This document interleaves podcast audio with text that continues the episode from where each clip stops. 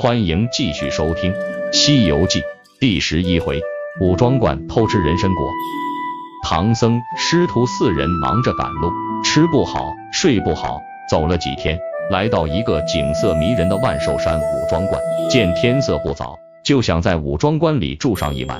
武庄观里的两个童子听说他们是来自东土大唐，要到西天取经的，连忙说。我家师傅到元始天尊那里讲经去了，让我们在这里等您，请快快进屋。原来这童子的师傅是镇元子，在五百年前的蓝盆会上认识了唐僧，前世金蝉子。临走时曾告诉两个童子要好好对待唐僧，并交代童子用观里的两颗宝贝人参果招待他。两个童子安排好唐僧师徒后，就忙着到果园内去摘人参果。两人摘了人参果。趁着唐僧的徒弟不在，偷偷拿来给唐僧吃。唐僧看见人参果，就好像刚出生的婴儿一样，吓得浑身发抖，使劲摇手不敢吃。两个童子越是解释说这是仙果，不是人，唐僧仍是不信，让他们赶快端走。两个童子没有办法，只好端着人参果回到房里。因为那人参果不能久放，否则吃下也不能长寿。于是两童子一人一个，分着吃了。说来也巧，这间房子正好和厨房挨着。两童子分吃人参果的事，八戒听得明明白白，看得清清楚楚，馋得直流口水，恨不得立刻吃一个。一会儿，悟空放马回来，八戒连忙把刚才的事情告诉了师兄。悟空早就听说过人参果。只是没有吃过，于是就按照八戒说的，用了一个隐身的法术，偷偷溜进道房，拿走了二童子摘果用的金鸡子，跑到后园去摘人参果。这人参果树有一千多尺高，非常茂盛，朝南的枝头上露出了一颗人参果。悟空轻轻一跳，跳上树枝，用金鸡子一敲，那果子就掉下来。悟空紧跟着跳下来，可是却找不到那果子。悟空把果园里的土地神抓来，问他为什么把人参果偷走。土地神告诉孙悟空，这宝贝树三千年开一次花，过三千年才结一次果，再过三千年才成熟，而且只结三十个果子。这果子很奇怪，碰到金属就从枝头落下，遇到土就钻进土里，打它时要用绸子接。悟空送走土地神后。一手拿金鸡子敲，一手扯着自己的衣服接了三个果子。悟空回到厨房后，让八戒把沙僧叫来，三个人每人分一个。猪八戒性急，一口把果子吞下去，什么味道也没有尝出来，就想让悟空再去偷几个。悟空告诉他，这人参果是一万年才结三十个果子，能吃到一个就应该满足了。说完，就把金鸡子放回了原处。猪八戒心里不高兴，嘴里不停的说：“要是能再吃一个，该有多好！”不巧被两童子听见了，慌忙跑到园子里去数，发现少了四个果子，想一定是被唐僧师徒四人偷吃了，就怒气冲冲的来找唐僧讲理，说：“你这些和尚，叫你吃你不吃，为什么偏偏偷着吃？”刚开始，悟空师兄三人怎么也不承认偷吃了人参果，后来。经唐僧的一番开导，觉得确实是自己不对，就承认偷吃了三个。两个童子却说是四个，还骂了许多难听的话。悟空火了，拔了一根毫毛，变成一个假悟空，站在那挨骂，自己跳上云头向后园飞去。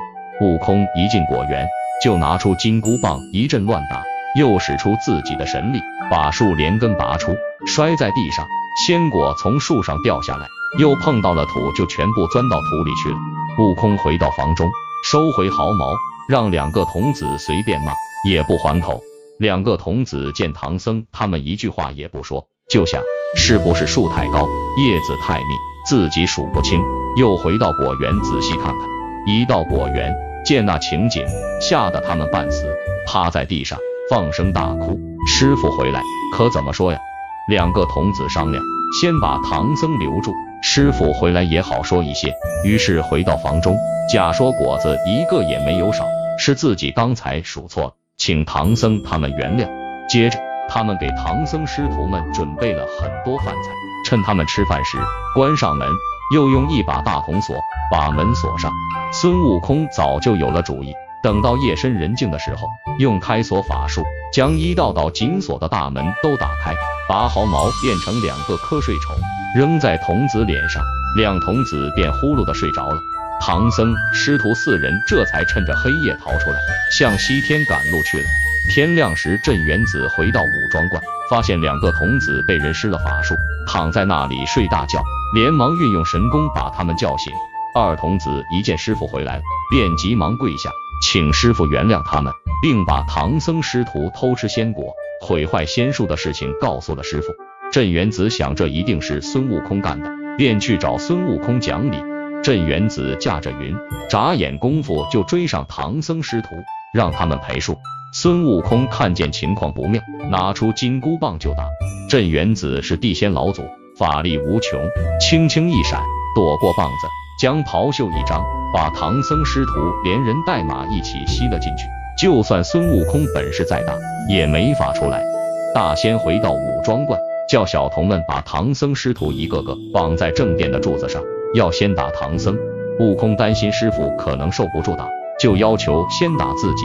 大仙见悟空倒还有些孝心，让童子打他三十鞭。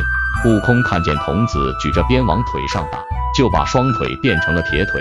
晚上，孙悟空看镇元子和众仙都回自己的房中睡觉去了，就把身子一缩，从绳索中钻了出来，又放了其他三个人，然后叫八戒到后花园搬来四只柳条干。施了法术，变成他们四人的样子，按照原样绑在柱子上，然后偷偷溜出武装观，向西边逃去。第二天早上，镇元子又带人来打唐僧他们，可是打来打去也不见他们喊饶命。镇元子觉得奇怪，仔细一看，竟然是四根木头。于是他又驾云追赶唐僧他们。悟空、八戒、沙僧见镇元子追来了，没有办法，只能硬着头皮和镇元子打。大仙张开了袍袖，把他们又装了进去。这回大仙不再打他们了，把他们绑在殿前的树干上，要用油锅炸。镇元子让人在院子中央支起一口油锅，要先炸悟空。悟空害怕大仙在油锅里做手脚，于是念动咒语，把殿前的石狮子变成他的替身，绑在树上，自己则偷偷跳到空中。油烧开了，用了二十个仙童，才把孙悟空的替身抬起来。扔到油锅里，不料油锅被砸坏了，还把好几个仙童给烫伤了。大仙走上前，看见是一只石狮子，非常生气，让手下人再准备一口锅，这回要先炸唐僧。悟空在空中听见后，赶快落下来说：“别别，还是先炸我吧。”大仙知道孙悟空的本领高强，也就不再为难他，只要求他能把树救活。悟空点头答应。但条件是得先放了唐僧他们，于是达成协议，一个放人，一个治树。八戒却不相信树死了还能治活，怀疑悟空想一个人溜走。唐僧也相信了八戒的话，只给悟空三天时间。悟空到蓬莱仙境、方丈仙山、瀛洲海岛等地，问遍各路神仙，都没有治活人参果树的好办法，急得孙悟空一会儿抓抓头，一会儿挠挠腮。不知道该怎么办，最后只好翻个筋斗云到南海珞珈山去找观音菩萨，求他把人参果树救活。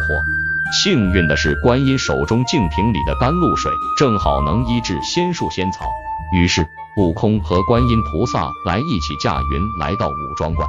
镇元子看知是观音菩萨来了，赶忙亲自带着全观人的人出来迎接，然后让人把后院打扫干净，摆上做法用的桌子。请观音到后院医树，观音让悟空、八戒、沙僧把树扛起来，扶正，用土把根埋上，然后一边念动咒语，一边用杨柳枝沾些露水洒在树上。没过多久，那树的叶子也绿了，果子也长出来了，和原来一样茂盛。两个仙童在数树上的人参果，却变成了二十三个，证明孙悟空原来没有撒谎。镇元子大仙看见树被救活了，高兴的不得了，立即让仙童敲下十个人参果来，请大家一起参加人参果大会。唐僧这时才明白，这确实是果子，也吃了一个。